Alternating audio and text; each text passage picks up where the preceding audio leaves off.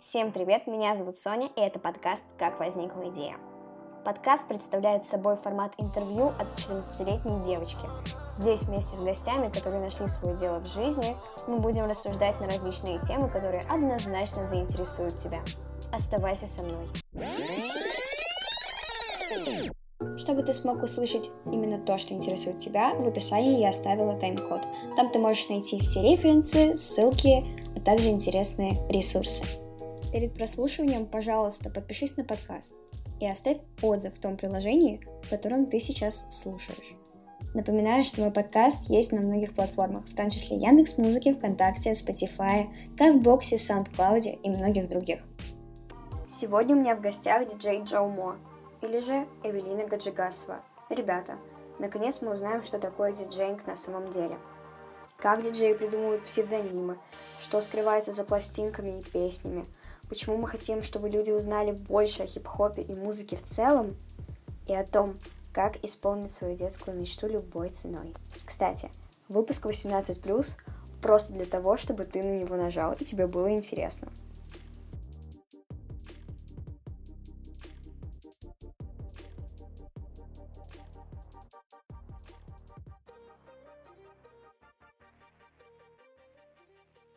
Полагаю, это я все время забываю сказать привет в начале подкаста. Привет. Начнем, наверное, с самого главного вопроса. Это как возникла идея стать диджеем? Долго думала вообще, вот как я дошла до того, что я стала диджеем, и мне кажется, самым правильным ответом это то, что я родилась, потому что с самого детства моя семья связывала меня как-то с искусством, и я всегда чем-то занималась. То есть у меня родители работали, и я была с бабушкой, и бабушка видела во мне всегда какой-то потенциал. То есть там она видит, что я попросила караоке-студию, да, и я вот целый день набираю вот эти циферки, типа выбирая песню, пою ее, и она видела, что я вот этим живу, давайте отдадим Эвелину на пение. Однажды я сделала что-то со своим животом в плане, я им как-то начала двигать. Бабушка приняла решение, что у меня есть какая-то предрасположенность к танцам, и чем я, в общем, только не занималась в своей жизни, я занималась танцами, фигурным катанием, рисованием, пением, чем еще. Вот единственное, что я никогда не ходила в музыкальную школу, но внутри меня это всегда было. То есть у меня мама играла на скрипке, и у мамы был такой как бы триггер на музыкальную школу, потому что она говорила, что это ад, и что там вот э, просто штампуют, да, то есть людей учат одному и тому же, только вот какие-то гении, они способны чего-то добиться в музыке и так далее. То есть это 7 лет, потраченные впустую. Конкретно о диджеинге я стала задумываться, когда я начала видеть людей в Инстаграме. То есть это не случилось так, что я была тусовщицей. Я не могла быть тусовщицей, потому что мне сейчас 18 лет. И я чисто физически не могла пройти фейс-контроль учитывая то, что у меня внешность тоже не на 30 лет, а если там у меня еще нет настроения себе делать какой-то макияж и так далее, как бы, ну, о каких тусовках идет речь. Тут как бы типичная тема, я стала визуализировать. Я не могу сказать, что у меня это было осознанно, и что вот каждые пять минут в день я сидела, представляла, как я играю, потому что я не могла это представить. Это то же самое, как представляешь, что ты на гитаре играешь. Если ты не знаешь аккордов, как ты это можешь представить? Я стала визуализировать это, и, наверное, вот последняя капля это было мое посвящение в студенты. Сейчас я на втором курсе, это был первый курс, то есть год назад. Я пришла в Гэтсби, там играл диджей, я не буду говорить его имя. Он играл абсолютно отвратительно, без музыкального вкуса. То есть без... Он играл там, допустим, цвет настроения синий и перебивал его каким-нибудь хип-хопом. То есть вот это угодить всем, политика, я ее абсолютно не уважаю в рамках диджеинга, и но я просто, я стояла вот типа в первом ряду, то есть вот будка, и дальше вот типа идут ряды людей, да, вот на танцполе. Я стояла в первом ряду, он мне ужасно не нравился, но я смотрела на аппаратуру, на энергетику людей, на все это. И когда были треки, которые я люблю, я люблю хип-хоп, новую школу. я ее играю, и когда это было, и когда я танцевала, все мои одногруппники, они меня снимали, потому что они никогда не видели вот этот чистый кайф от того, что ты громко слышишь музыку, которую ты любишь. То есть это не наушники, это профессиональная аппаратура, которая дает чистый звук, и меня снимали, у них до сих пор есть видео, где я там прыгаю, танцую, пою все слова, читаю и так далее. Вот, и вот получается, наверное, у нас посещение было где-то вот в октябре, у меня день рождения в декабре, и я строго решила, что на день рождения я хочу стать диджеем. То есть я не знала как. Помню, что, насколько мне известно, Волга Диджей School, она открылась, наверное, в январе. Я не уверена, но где-то так. И, в общем, я напомню, что я постоянно подписывалась на всех в Инстаграме, кто мне нравился, кто мне не нравился, кто был диджеем, чтобы я постоянно это видела. Я подписалась на одного человека, который один из лучших в России диджей, я не знаю. Он занимается скретчингом, скретчинг — это определенная ветвь диджеинга, где, грубо говоря, на определенном звуке ты задерживаешь пластинку и трешь ее на определенном звуке, создавая новый ритм. Но это не классический диджеинг. То есть я была готова с ним заниматься, я с ним связалась, мы все обсудили, а, но единственное, что меня смущало, что мне надо сразу купить оборудование свое, а это стоит очень недешево. Это будет по скайпу, то есть ну, как бы я уважаю скайп, я сама работаю в скайпе репетитором, и мне это все нравится, вот это сокращение времени и так далее, мобильность, но вот что-то с ним меня смущало. То есть я понимала, что это абсолютно новый скилл, который я никогда не пробовала. И сможет ли мне человек вот объяснить вот так, а не, грубо говоря, там взять мою руку, да, там и как-то переместить ее в правильное место и что-то еще. Ну, в общем, как-то он нехотя со мной общался изначально, то есть я не видела никакого вот рвения, то есть у учителя. Он не хотел меня учить, и, соответственно, я не хотела учиться у него. Ну, общение сошло на нет просто, и моя мысль о диджеинге, она исчезла. То есть я настолько расстроилась, но исчезла она ненадолго. Прошел, наверное, где-то месяц, я пошла на фотосессию, я себе сделала подарок на день рождения, и меня попросил фотограф рассказать о себе уже, когда мы лично встретились. И я вот сказала, что типа я мечтаю... Вот просто я взяла и сказала, я мечтаю стать диджеем. И меня спросили, ты где-то учишься? Я говорю, нет. И мне говорят, ну вообще-то в Волгограде у нас открыла школа диджеинга, я даже как-то, я понимала, что я безумно счастлива, и мне плевать, сколько это будет стоить. То есть мне вообще было все равно. Мне было все равно на, ре, на репутацию этой школы. Я просто понимала, что сейчас мне надо пойти. Прошел, наверное, месяц, еще один. То есть я все-таки последила за школой, а, плюс я ждала весны, потому что я отходила от э, сессии, ну просто физически я хотела отойти, плюс еще причина, потому что у нас, получается, каникулы у студентов в феврале, и потом у нас абсолютно новое расписание, то есть мы не живем типа вот весь год, как у Христа за пазухой, как школьники, да, и типа знаем, что вот через шесть недель так там или еще что-то. То есть у нас вот каждые полгода это абсолютно новая жизнь, и для меня важна стабильность, и мне надо было знать свое расписание, потому что для меня учеба — это не просто так, и для меня это тоже важно, я не хотела ничего упускать. Я пришла в школу диджеинга, ходила на универсальный курс. То есть я выбирала между скретчингом, потому что у меня засело в голове, так как я видела своего учителя, типа будущего, и вот я выбирала, я очень рада, что я выбрала правильный курс, мне помогли, я пообщалась с э, преподавателями. Ну и все, и когда я пришла, на... я ждала этого первого занятия просто как Нового года, и когда я пришла, все было ясно. То есть, ну все, я, я растаяла, я вышла оттуда, мне кажется, я не спала, наверное, ночь, потому что я была настолько под впечатлением. И самое главное, что коннект у меня случился с винилом, то есть я выбираю всегда винил, если есть возможность. К сожалению, в Волгограде очень мало э, возможностей во время выступлений. Но вот в школе, где я училась, если меня спрашивали, на чем будешь играть, ну, уже потом не спрашивали, я всегда играла на виниле, и потому что ты можешь вот дотронуться до музыки, да, то есть винил — это сделанная музыка, там игла, получается, она прилегает к пластинке, и она, грубо говоря, идет вот по вот этому кругу со специальными линиями, да, микролиниями, которые выстраивают мелодию, и ты, грубо говоря, можешь потрогать то, что ты слушаешь, да, вот это недосягаемое. И, ну все, как бы я поняла, что это судьба. Есть ли у тебя псевдоним? Да. У меня есть псевдоним. Я рада, что ты спросила, я еще не писала об этом пост. Мой псевдоним — это Джоу Мо. Я учусь на специальности педагога по китайскому и английскому языку.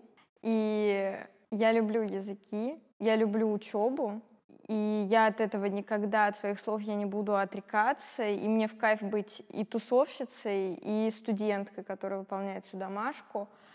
И когда я уже заканчивала свой курс, он у меня был около двух месяцев, если не больше, плюс там еще были майские праздники, да.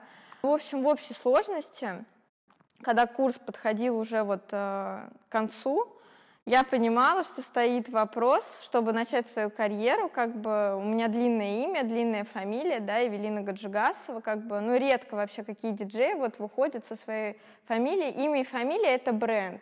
Псевдоним — это должно быть чем-то коротким и показывающим то, как бы, кем ты являешься. Как-то я сидела в университете, в думках, на уроке по китайскому языку, да какой же мне выбрать псевдоним, я окуналась в астрологию, чтобы, может быть, там какой-нибудь мой цветок или звезда. Я хотела что-нибудь выбрать, и мы проходили новую лексику по китайскому, и я слышу слово «zhoumo». Это слово отличалось от других, потому что оно не похоже на китайский язык. Оно звучит достаточно европейски, современно, и перевод меня абсолютно устроил. Zhoumo переводится как «выходной». Я хотела бы быть на своих выступлениях тем днем, которого многие ждут, и я бы хотела расслаблять людей, чтобы они отдыхали, вот хотя бы какой-то промежуток времени, да, там, допустим, там 2-3 часа, чтобы для них это был как целый день, в который они постигли удовольствие, насладились чем-то и просто классно провели время. Вот это да. Как ты учишь китайский? Это просто как-то что-то для меня это что-то заоблачное. Э, ну, я я люблю язык, языки вообще в принципе для меня это средство коммуникации, это расширение знаний и возможностей. Как бы зачем себя ограничивать вообще чем-то? в этой жизни. И э, языки абсолютно дали мне универсальность и большой спектр возможностей, которых у меня не было до того, как я знала языки. Я учила английский, наверное, с класса второго. Меня дали к репетитору, я все это время учила английский. Думала ли я над поступлением? Плане там в другие города. Да, думала, но потом я поняла, что нет. Э, во-первых, я не стала бы диджеем и вообще никем бы, если бы я переехала. Мне пришлось бы строить свою жизнь с нуля, и на данном этапе своей жизни я не готова это сделать и не готова была это сделать, и сейчас бы я не изменила бы свое решение. Китайский мне всегда нравился, я увлекалась каллиграфией всегда, я никуда не ходила, я просто шарилась на всяких там страничках ВК типа Study Motivation и так далее. Нравились всякие ежедневники, ну и как бы так само получилось, что я писала всякими брашпенами, и китайский мне всегда нравился. Учила я его с нуля в университете. Дается он мне непросто, то есть для меня это тяжело, но я стараюсь. Вот, для меня это тяжело очень, но как бы без труда не выловишь рыбку из пруда, и ничего в этой жизни просто не бывает, но я получаю огромное удовольствие, и мне это все очень нравится, и я люблю Китай и вообще языки люблю. Ты сейчас примерно на каком уровне? Я буду сдавать в январе третий уровень, HSK 3. Это экзамен. Так, на английский это примерно какой уровень? Я не знаю, какой... Э, нет, я думаю, что это, наверное, А2. Да, я думаю так. Но это классный уровень. То есть, в принципе, я могу объяснять людям, что со мной происходит. Это не просто там поздороваться, сказать, как меня зовут. То есть, я думаю, это нормальный уровень за два года. Причем я нигде, кроме университета, я нигде не занимаюсь китайским. То есть, все знания, которые у меня есть, мне дает университет. И конкретно отвечаю за Институт Конфуция в Волгограде, он самый крутой. Вот, ну там есть и курсы, если вы просто хотите учить китайский, то есть э, для себя, учите ради бога, там есть как бы курсы, там есть и курсы каллиграфии, где вы просто будете тушью писать, это тоже очень круто. Есть ли то, что тебя вдохновляет в музыке? Есть ли у тебя какие-то идолы, в которых ты стараешься ориентироваться? Ну, я еще раз скажу, что я играю в основном новую школу хип-хопа. Конечно, я опять же скажу, что ограничивать себя это очень тупо, но для меня еще важнее, чтобы у диджея был музыкальный вкус. Потому что если вы возьмете любого музыканта, а я себя приравниваю к музыкантам, это одна из моих целей в жизни, стать настоящим музыкантом, вы видели, чтобы они там, рокеры, вышли и сыграли поп?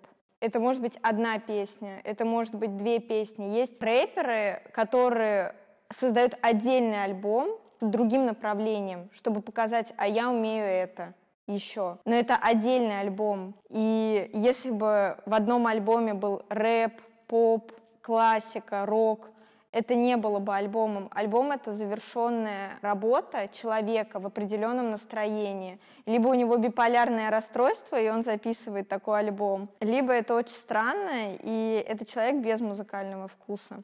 Что меня вдохновляет в музыке? Меня вдохновляет в музыке то, что это абсолютно абстрактная вещь, которая способна вызывать какие-то чувства у людей, и которая способна вообще как-то воздействовать. То есть сейчас еще хочу сразу же поставить разграничение, что для меня есть музыка хорошая по звучанию, а есть смысловая музыка.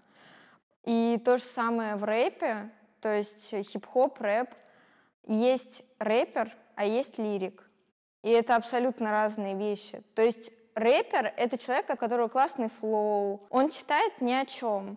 Есть классные треки, которые звучат хорошо, и ТикТок этому как бы доказательство, сколько людей, вообще никто, да, там американцы там 16-летние, которые там делают во Fruity Loop всякие... Loop — это типа специальное приложение на компьютере, ну, где можно писать музыку. Они делают отвратительную музыку, но она звучит. Люди под нее снимают миллионы видео в ТикТоке, и это взрывает. То есть они никто, но благодаря звучанию они стали хоть кем-то, да.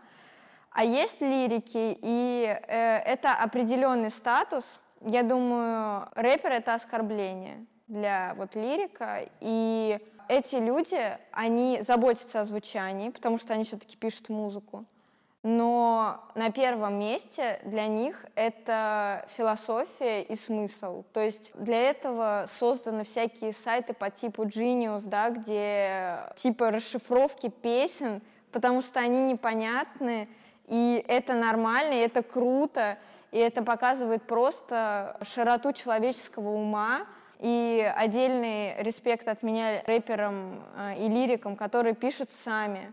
То есть таких много, не всегда все решает продюсер. Вот, и это меня очень вдохновляет. У меня никогда не было кумира, никогда в моей жизни, потому что это дикая зависимость. Я не хочу привязываться никаким определенным музыкантам, потому что я не знаю, кто взорвет, а кто опустится. Я могу выделить людей, которые меня поражают, но для меня эти люди — это бренд, это эпатаж, который они построили.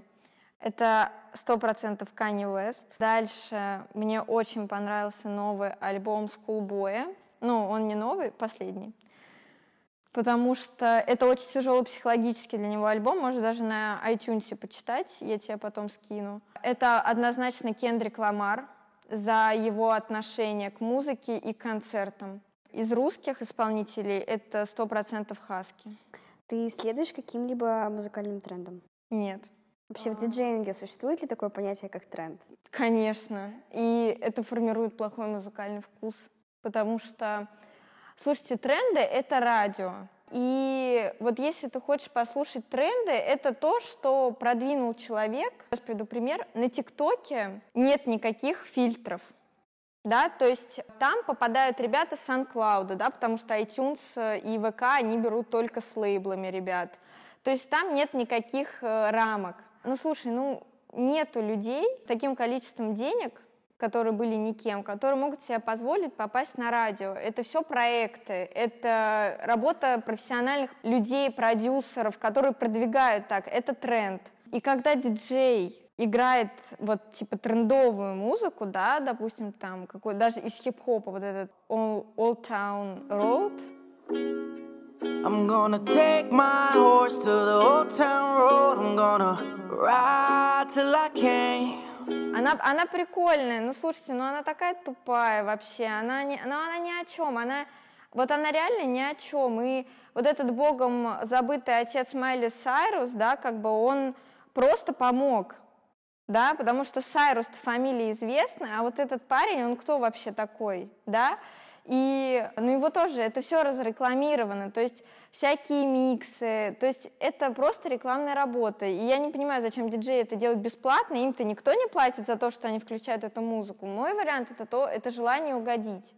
Потому что ты выступаешь просто как радио, как бы, я не знаю, как они называются, ну, человек, который работает на радио, да, ты включаешь, типа, трендовую музыку, которая сейчас залетела, а потом через еще неделю появится еще три трека, я их добавлю в свой сет и буду самым модным. То есть я, я не так работаю. Все-таки стиль есть какой-то вне времени, да? Стиль — это, это бренд, это личность.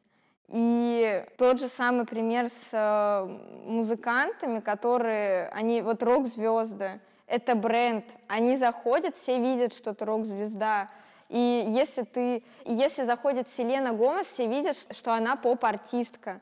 То есть это бренд, который человек должен нести. Я несу бренд хип-хопа, и мой имидж должен это показывать. Если я включу, я не хочу не, оскорбить вообще никого, но если я буду включать русскую попсу или даже русский рэп, это несет диссонанс в видении человеком как бы меня. И это противоречие. Она врет. Зачем она так оделась? Зачем она это включила? То есть меня узнают люди на сетах, они знают, что я буду включать. Они переключают свое настроение, потому что они знают, что я несу и что я сейчас буду включать. Где тебе больше всего нравится играть? На каких-то корпоративах, ивентах или же в барах? Я люблю играть там, где очень много людей, которые готовы принять энергетику. Потому что я не знаю, как бы, как, какой будет контингент, это нельзя угадать, только, наверное, на каких-нибудь там, э, либо когда ты выступаешь с музыкантом, да, каким-то в плане, ты его диджей на разогреве. Когда ты крутой диджей, когда на тебя покупают билеты, ты можешь запросить у клуба, а вот какой возраст, потому что, ну, по паспорту. По паспорту будут покупать. И я хочу сказать, что вот у меня была последняя вечеринка в «Друзьях». У меня вот, я выкладывала последний пост, ну, я, я была рок-звездой. То есть я прыгала, со мной прыгали, люди не знали слов. Они смотрели на меня, они не знали, когда будет врыв, да, когда им там скакать, или им скакать вот сейчас всю песню, да. Они смотрели на меня, и мне было так хорошо с ними, но в начале моего сета мне подобосрали настроение тем, что ко мне подошли, подошла сначала женщина в возрасте, да, который, у которой цель была, ну, чисто напиться в баре, как бы, в пятницу. И она подошла и спрашивает у меня, а будет что-то повеселей? А второй мужчина, я не помню уже, что он спросил, но у него тоже была просьба по типу там LJ и так далее ко мне меня это сначала даже как-то подкосило, потому что вот мне кажется, вот я строю, строю свою дорогу, строю свой храм хип-хопа в Волгограде, а вот люди, они ничего не видят, и они вот приходят и спрашивают такую хрень. Как отличается публика? Ну, начну, какие бывают типы. Бывают типы, готовые танцевать подо все и ловить кайф. То есть это универсальные люди, которые пришли с настроем «я хочу расслабиться». И вот то, что ты мне сейчас дашь, я сожру, как бы. Мне, мне, ну, это хороший тип, потому что, наверное, потому что человек, он готов расслабиться, он готов почувствовать вот ту химию, которую ты пытаешься ему дать. Есть тип людей, когда придет другой диджей, и я напомню, что общество это стадо, и от этого никуда не избежать. И когда на моих э, сетах, если я на разогреве у каких-то диджеев, потому что я только в начале своего пути, стоят люди по бокам специально, намеренно от э, танцпола, демонстрируя, что типа если не включишь другое, то вот мы будем стоять. А, ну, я не обращаю на них внимания, я, я тусуюсь на своей тусовке, мне, мне в любом случае хорошо. И есть э, вот типы людей по типу там ключи LJ, мне ничего не нравится и так далее. И контингент Волгограда не готов к хип-хопу. Люди, я уверена, что в Волгограде полно людей, которые обожают так же хип-хоп, как и я, но, возможно, они не ходят на мои тусовки еще. Но, слушайте, смотрите, как человек может кайфовать, и смотрите, слушайте, вообще, это же, это возможность послушать, как качественно сведены треки, да, как меняется у них настроение, да, есть там какой-нибудь такой приятный хип-хоп, да, он там граничит даже со всякими там лофи, там хип-хоп бит, да, для учебы, то есть он релаксов. Есть агрессивный, как бы, хоп, а есть э, просто такой, типа, там, у меня много денег, и все круто, да, у меня там в доме лежит килограмм наркоты, как бы, и это, это свой вайб, как бы. Я люблю людей, которые любят перенимать вот этот вайб. А вот минусы — это, во-первых, подходить к диджею и что-то вот его просить, потому что я готовилась к своей работе, и ты не мой продюсер. И зачем мне говорить, что мне сейчас включать? Во-вторых, это, в общем, это перекрывать передний ряд — ну, то есть танцпола, да, те, кто ближе ко мне стоит, и все это время либо просто стоять и общаться, либо снимать.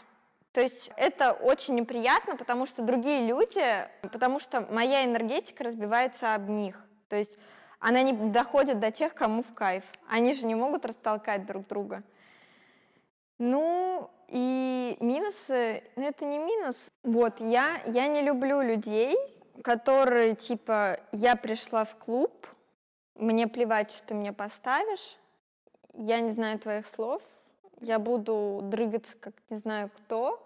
То есть это вот знаете, вот плевать ей включи. Я не хотела бы конкретно о девушках, так и мужчины такие есть. Но, в общем, плевать, что ей включат. Вот у нее есть шаблон на танец, шаблон на сторис, шаблон на одежду, шаблон на мейк. И он вот как бы, знаете, типа, о, пятница, сейчас делаю то, что я делала каждую пятницу, и мне плевать, кто ты.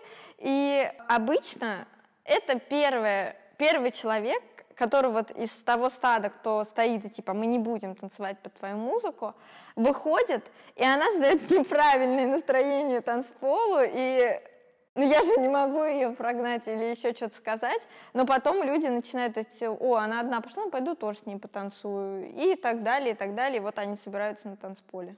Что делать, если публика не танцует? Я ничего не делаю, потому что как-то я не верю, что публика, вот это очень тяжело, что публика не, не танцевала, и неважно, в какое время я выступаю, да, если там это только начало тусовки, все равно есть люди, которые приходят в начале тусовки, и они будут танцевать в начале тусовки, потому что и мама сказала до часу прийти домой, а не с часу до там, утра тусоваться.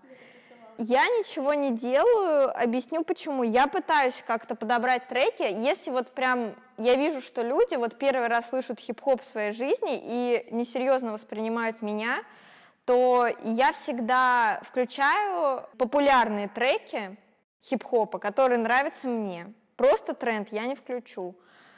И я вижу, опа, они разогрелись, то есть они начинают там сигать под, э, ну я не знаю, Лилу Зиверта, да, который как бы, ну, которого многие знают, он залетел, и опа, они разогрелись, я им включаю следующий трек, они не будут останавливаться, потому что, ну как бы, как это бывает? Это то, только я так делаю, честно говоря. Если мне не нравится хоть один трек, но это очень неприятное чувство внутри, я иногда остаюсь на тусовке, если после меня кто-то играет – Играет мой, мой любимый трек, я под него отжигаю как последний раз, потом включается трек, который мне не нравится просто. Я могу просто уйти с тусовки, потому что мое настроение... Я понимаю, что нельзя вот подобрать мой, да, мой плейлист. Слушай, мне очень клево на своих тусовках. Я танцую, я пою, то есть я себя веду так, как вот ты, который стоишь передо мной и пришел послушать меня. То есть у меня нет такого, что я типа там стою, только занимаюсь музыкой, ни, никому ничего там не подходите, не трогайте меня. Нет, ну в этом же и кайф. Не было... Вот этот диджей, на которого я ходила в Гэтсби, он мне показал, что если тебе не нравится тусовка, сделай свою тусовку. Зачем приходить на то, что тебе не нравится, и вот так типа потанцевал, сел, потанцевал, сел. Зачем? Я включаю все, что мне нравится, и я сама танцую, и пою, и прыгаю. Ну, что можно видеть в моих сторис. Есть ли твои ремиксы а, в свободном доступе? Нет, но я это сделаю. То есть это в моих планах, потому что э, много людей, которые хотят меня слушать, но из-за возрастных ограничений они не могут прийти на сет. Сет — это круто, потому что я собираюсь записывать микстейпы, да, это вот долгое аудио, грубо говоря, которое длится там, неважно сколько, до, ну как сет, да, только, грубо говоря, вы его можете слушать без перерыва. Это как подкаст, да, только музыкальный. То есть это не пресс-конференция, да, то есть пресс-конференция равно сет, а подкаст равно микстейп. Я хочу, я хочу, чтобы люди, они приобщались к хип-хопу, и у меня есть задумка, я не скажу, потому что если я не скажу, то уже если кто-то стырит, то будет понятно от кого. Я хочу сделать что-то связанное с настроением, то есть э, там, я не знаю, Джо Мо в депрессии, там, Джо Мо радуется. То есть мне важна вот эта связь того, что человек хочет послушать, или просто это будет круто, да, то есть Джоу Мо кайфует, как бы. Мне кажется, это прикольно. Ты можешь делать все, что угодно. Типа не обязательно сейчас ехать э, ко мне на сет, но ты можешь послушать мою деятельность, и э, я надеюсь, как бы, что вот я это все сделаю. А помимо русской попсы, что не будет играть в твоем сете? Мне очень трудно, чтобы мне что-то не понравилось, потому что на передаче «Голос» от Димы Билана я услышала очень хорошую фразу. Он сказал, что любой человек может петь, просто ему надо найти свой жанр. То есть, типа, вот ты плохо поешь там классическую музыку, ну, пой попсу, или там ты ужасен в джазе, попробуй себя в роке, да. Очень редко, что мне вот прям что-то не нравится, но на моем сете никогда не будет играть Black Star — они меня очень все раздражают, потому что они настолько поверхностные, и они все одинаковые. То есть вот мне кажется, даже если их... Это какой-то фильтр снэпчата, когда вот ты попадаешь в Black Star, ты становишься брюнетом, там у тебя борода и так далее, у тебя одни и те же треки, они все похожи, как бы, и у них там одинаковая музыка, там нет никакого простора. То есть музыка Black Star никогда, потому что мне они не нравятся ни как э, компании, вообще они мне не нравятся. Никогда не будет э, попсы, но тут надо сделать оговорку, ремарк, потому что попса бывает разная, есть, правда, очень качественные. И сейчас попса, она очень хорошо развивается, и в клипах они очень крутые клипы делают все. Ну и вообще, кто сам вообще в этом году самая высокооплачиваемая певица? Это Тейлор Свифт. Она поет попсу, как бы. Она сделала себя, и ей за это респект и уважуха, потому что как бы сделать себя это тоже очень тяжело. Когда, наверное, не будет... Не знаю, я люблю рок, и он был в моей жизни, в формировании моего музыкального вкуса, но на данном этапе его пока не будет. Когда я стану настоящей рок-звездой, и когда людям будет плевать, что я включу, любая моя деятельность будет искусством, актом искусства, и они такие типа, она включила рок во время хип-хопа, это вау! Вот тогда да, пока нет. Также я знаю, что ты увлекаешься темой Zero Waste. Расскажи, с чего все началось? И почему ты стала внедрять это в свою жизнь? Я искала себя. Я была веганкой полгода. Но Zero Waste — это ограничение. То есть у меня были психологические проблемы, и мне казалось, что я вру сама себе. То есть, грубо говоря, я могла быть очень голодной в университете, но из-за того, что я не приготовила себе дома там какой-нибудь авокадо-тост и не положила его в бумажный пакет, я не могу себе купить гороховое пюре в пластиковой упаковке, меня это жутко бесило. Да, я увлекалась, у меня есть вещи, которыми я пользуюсь ежедневно, это мой кипкап. У меня есть многоразовые деревянные вилки, вилка, ложка большая и чайная ложечка. Ну еще я пользуюсь исключительно бамбуковыми зубными щетками. И я себя стараюсь контролировать, но я не хочу быть фанатиком чего-то. То есть всего в меру. Да, мне противно было купаться в этом году в Тунисе, потому что там было просто ужасное количество пластика. И я плакала, потому что как бы вот то, что нам показывают, да, там всякие Бали и так далее, да вот как бы 4 часа перелета и, и это курорт. То есть есть люди, которые еще и чистят это, а доходит огромное количество, плюс это Северная Африка, и там ветер, и из-за того, что там во второй половине дня всегда были штормы, там столько мусора было, что я, я даже не ожидала. И для своих будущих детей, для племянниц, для моих. Я, я бы не хотела, чтобы мои дети купались в пластике. Это противно просто купаться в этом. И я вела две лекции на о-маркете про Zero Waste и на Greenfest. Там вообще была чистая эта тематика. Ну, слушайте, я даю людям пищу для ума, неважно в какой деятельности и как они будут этим пользоваться. Я точно могу сказать, я не лучший представитель Zero Waste. Я сейчас пью из пластикового стаканчика. Но я поднялась туда и обратно, я переживаю, у меня пересохло горло, и почему я должна сейчас умереть от жажды из-за этого пластикового стаканчика? Я заберу его с собой и посажу в него какое-нибудь растение дома. Давай поговорим, что нравится в твоей работе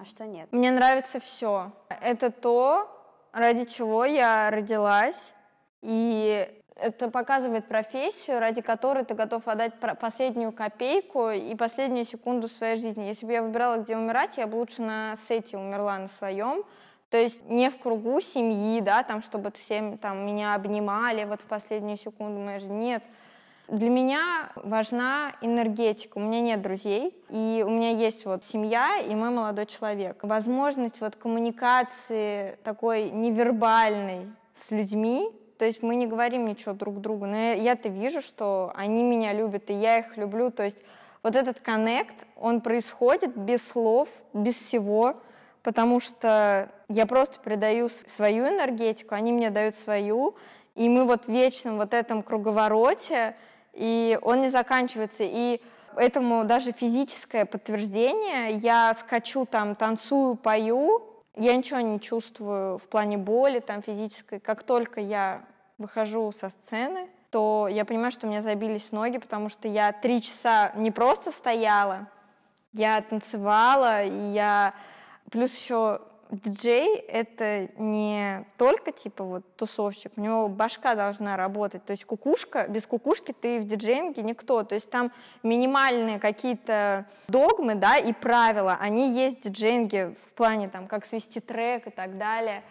То есть у меня еще помимо тела моего работает мозг, то есть это очень тяжело Плюс ты, ты еще должен как-то математически рассчитать, а что сейчас включить, а вот э, у меня остается столько-то времени, да, вот мне надо подсчитать примерно плейлист, а если им это не зайдет, а вдруг у меня не будет настроения, то есть я могу накидать 60 треков, а включу из них я там 20, потому что я вижу, что им это не зайдет. Больше всего, я не знаю даже, мне, мне нравится все. То есть я понимаю, что это не всем. Это не значит, что вы сейчас придете вот в школу диджеинга, и, вот, и у вас вот этот коннект с первой секунды, вы это увидите аппаратуру, и у вас там сердце растает. Нет, ну я была рождена для этого. То есть я это понимаю, я прошла этот путь. Давай перейдем к заключению.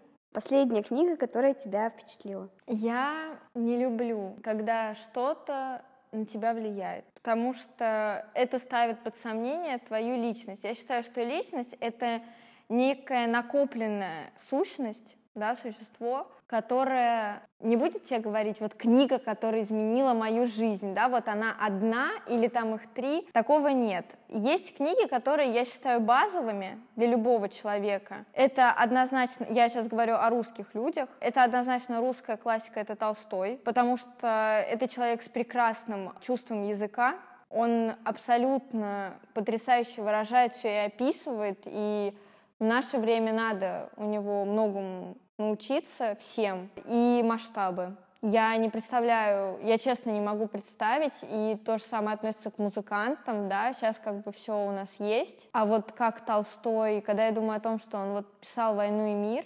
и отдельное уважение его жене, которая это все вручную переписывала, да, но я не могу, это, это, это масштаб, это человек, который сделал потрясающе, учитывая, что он раскрывал какие-то философские темы. И я напомню, что «Войну и мир» надо читать в разном возрасте. И его не просто так дают в одиннадцатом классе, потому что вы такие, э, что я прочитал. Я многое поняла в одиннадцатом классе, когда я читала. Я еще не готова прочитать ее второй раз. Э, моя бабушка читала «Войну и мир» около трех-четырех раз ей сейчас 75. Мой любимый из классиков — это Толстой и Достоевский. Я их очень люблю. Булгаков, ну, слушайте, это осапроки э, того времени. Вот Асап Роки, он говорит, я творю во мраке, я пишу все песни под ЛСД, да, это химозный наркотик, то есть это химия, это ужасно. И Булгаков, он, он пишет ересь, но это философская ересь. И кому-то, у меня есть много друзей, которые обожают мастера Маргариту. Мне не зашло, мне было страшно. Я не могу читать э, то, что меня пугает, и когда я представляю, что человек это писал еще под какими-то веществами, меня это еще больше пугает. Сейчас я читаю на английском языке «Sapiens». Это базовая книга для любого человека, как минимум знать о своих генах. Это не значит, потому что мы все произошли от... Э, в общем, все наши гены, они, вот это все наши корни, они одинаковые абсолютно. Просто мы уходим в разные ветки, все люди. И я считаю, что гены — это некие ответы на вопросы в твоей голове, на которые ты не можешь ответить. Это бессознательное в тебе. То есть Почему там ты резко можешь стать агрессивной, допустим? Да, может быть, у тебя там, я не знаю, ирландцы какие-нибудь, которые постоянно дерутся там и все это делают, как бы.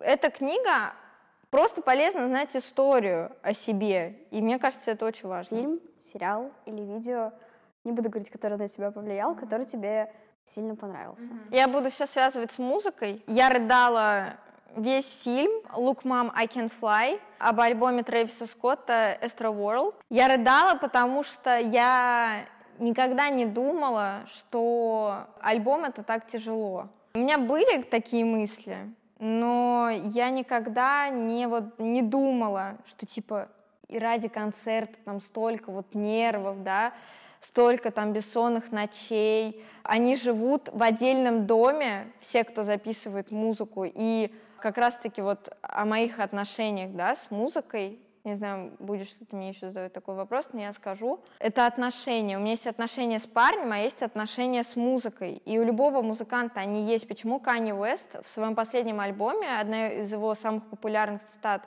он запретил всем своим ребятам, которые с ним сейчас работают, заниматься внебрачным сексом. Потому что женщина — это вампир, она заберет всю энергию. А он хотел эту энергию вот всю их энергию, которую у них есть, вложить вот в свой альбом, да.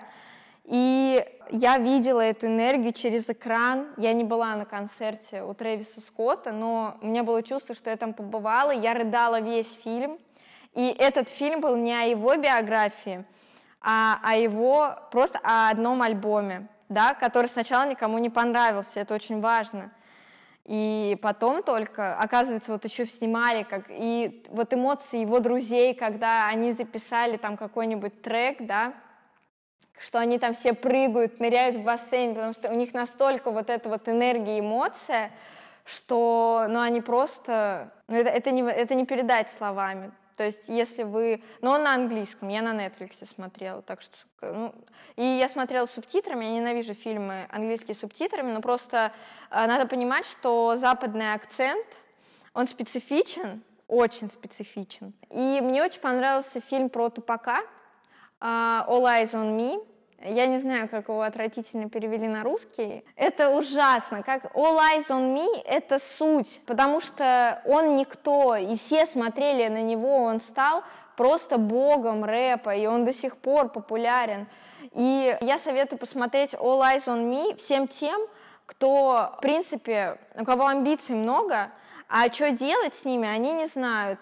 И там очень много философских вещей, типа, что если ты не будешь, ну вот, типа, без труда не вытащишь и рыбки из пруда, да, что терпение и труд все перетрут. Моя любимая это вообще, когда они сидели уже, по-моему, всю ночь, да, записывали трек один, и уже вот этот, типа, человек, который отвечает за звук, да, который в студии представляет там тональности и так далее, он уже говорит, типа, Тупак, давай завтра доделаем. Он говорит, мы не знаем, что завтра с нами будет. И вот эта вот философия, она прослеживается, потому что его очень рано, как бы, он умер очень рано.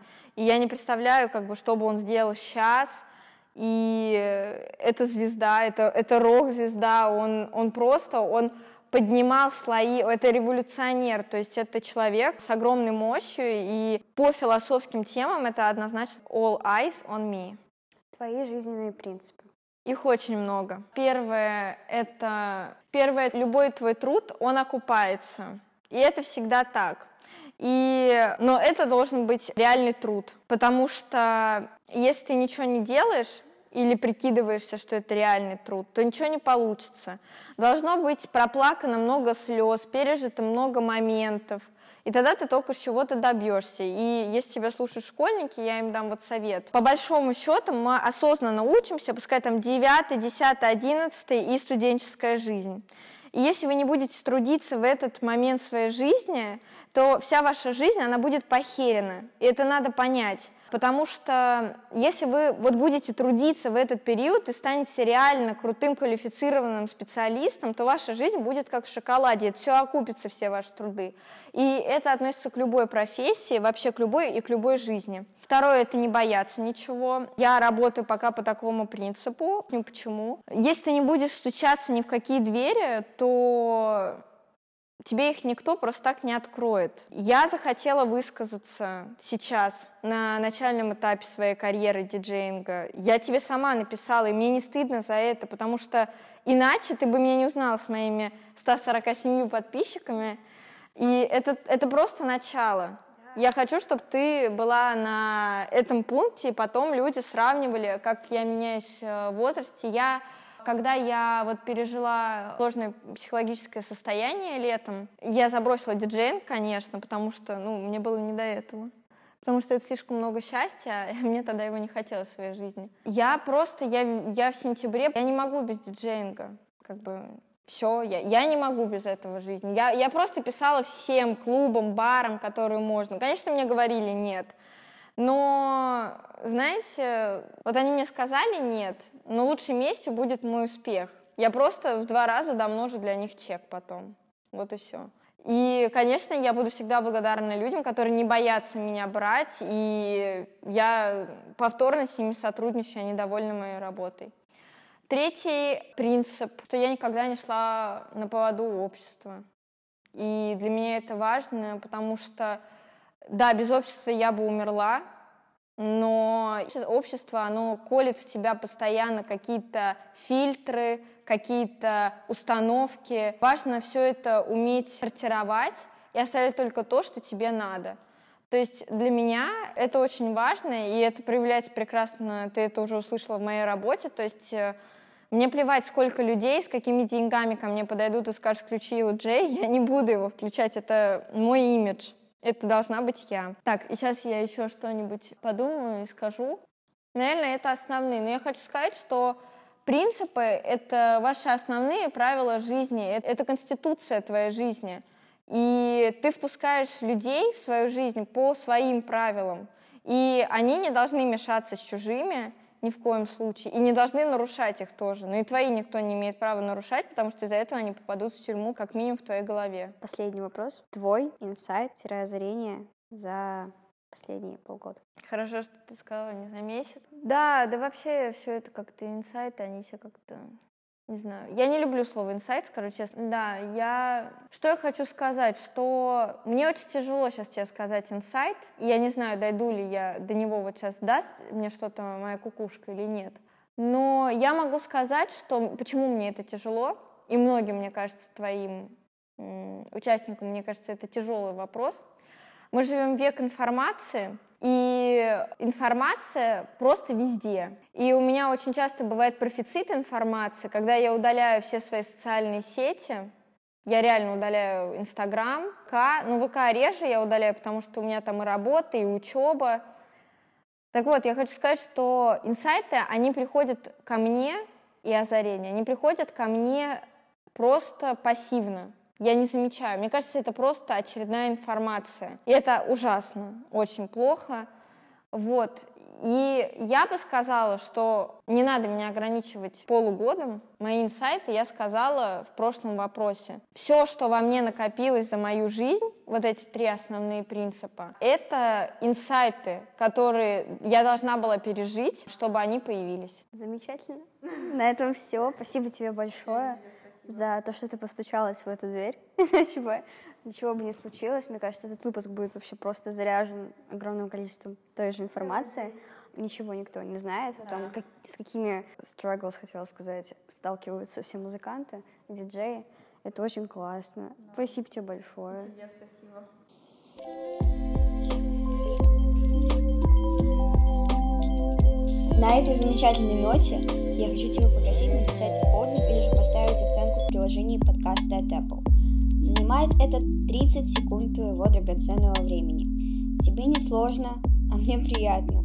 А также хочу напомнить, что в приложении подкаста существует кнопка колокольчик, на которую ты можешь один раз нажать, а затем получать уведомления первым при выходе нового эпизода. Также не забывай делиться в сторис Инстаграм тем, что ты слушаешь мой подкаст. И на этом Желаю тебе всего самого наилучшего. Оставайся на связи.